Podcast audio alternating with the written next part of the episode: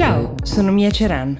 È lunedì 2 agosto 2021 e questo è The Essential, il podcast che ogni giorno seleziona e racconta per voi notizie dall'Italia e dal mondo in 5 minuti.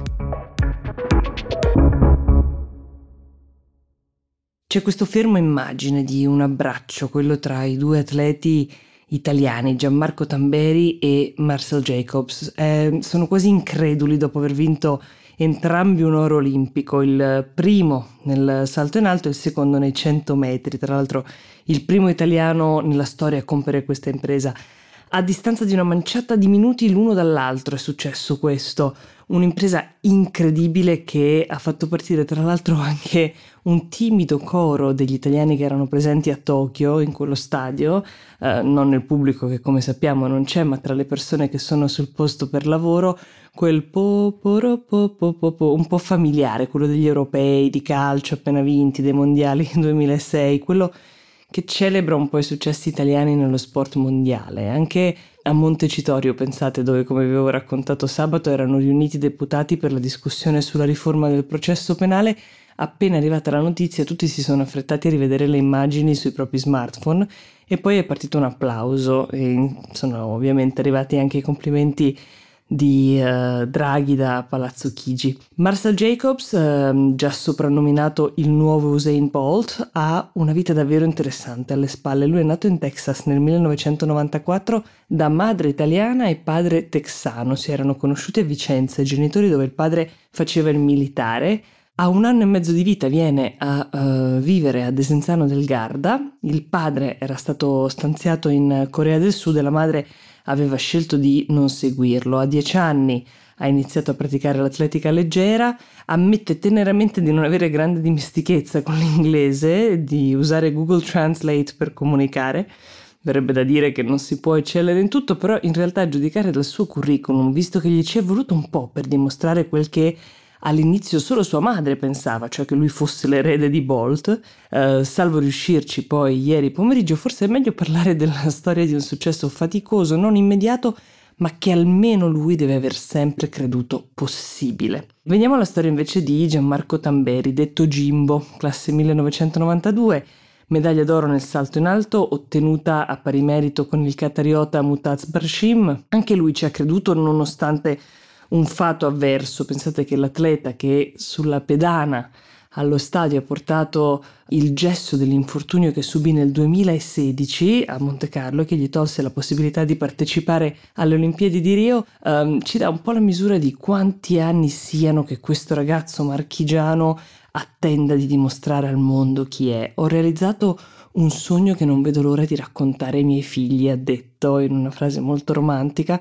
e poi ha spiegato che quel gesto rappresentava il dolore e la frustrazione che sono seguite ovviamente all'infortunio, ma sempre su quel gesso aveva scritto Road to Tokyo nel giorno in cui aveva deciso di riprendere gli allenamenti e riprovarci.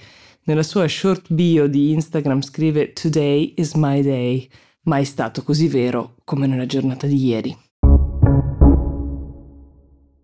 Tra i primi a congratularsi con i nostri atleti ci sono stati, ve lo dicevo, ovviamente il Premier Draghi e il Presidente della Repubblica Sergio Mattarella. Ovviamente questo perché la partita olimpica, specie di fronte al raggiungimento di obiettivi così alti, non è mai solo una vittoria individuale degli atleti, è un momento che unisce un paese ed è qualcosa che riguarda anche la politica di un paese, lo è anche in vicende molto diverse, in paesi che hanno realtà diverse dalla nostra, come ad esempio la Bielorussia di Lukashenko, di cui vi ho parlato molto qui su The Essential.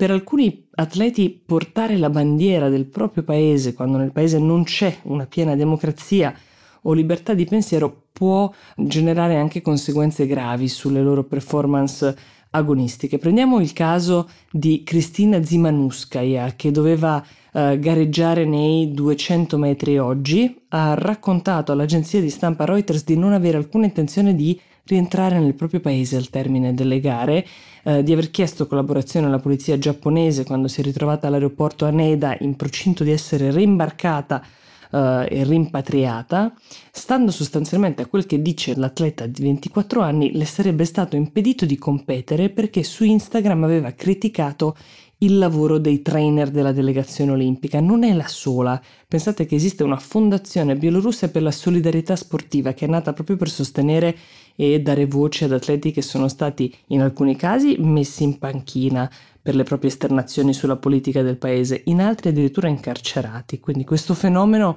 per cui gli atleti cercavano sostanzialmente asilo presso altri paesi durante le gare olimpiche, cioè provando a non rientrare a casa, è stato, come vi ho raccontato uh, in un altro episodio, un fenomeno molto diffuso negli anni della guerra fredda. Sembrava finito in realtà con il 1991, con il crollo ovviamente del blocco sovietico, però torna ad essere piuttosto importante oggi. Come si giustifica invece la Bielorussia di fronte al ritiro dell'atleta eh, Zimanuskaya dalla competizione? Forse ve lo starete chiedendo. Bene, il Comitato Olimpico Bielorusso ha dichiarato che alla Zimanuskaya è stato consigliato di ritirarsi dai dottori a causa del suo stato emotivo e psicologico di grande pressione e affaticamento, quasi fosse una Simone Biles ma a sua insaputa.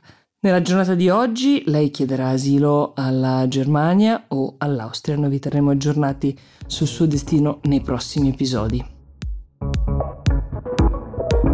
Io vi auguro un buon inizio settimana e vi do appuntamento a domani con The Essential.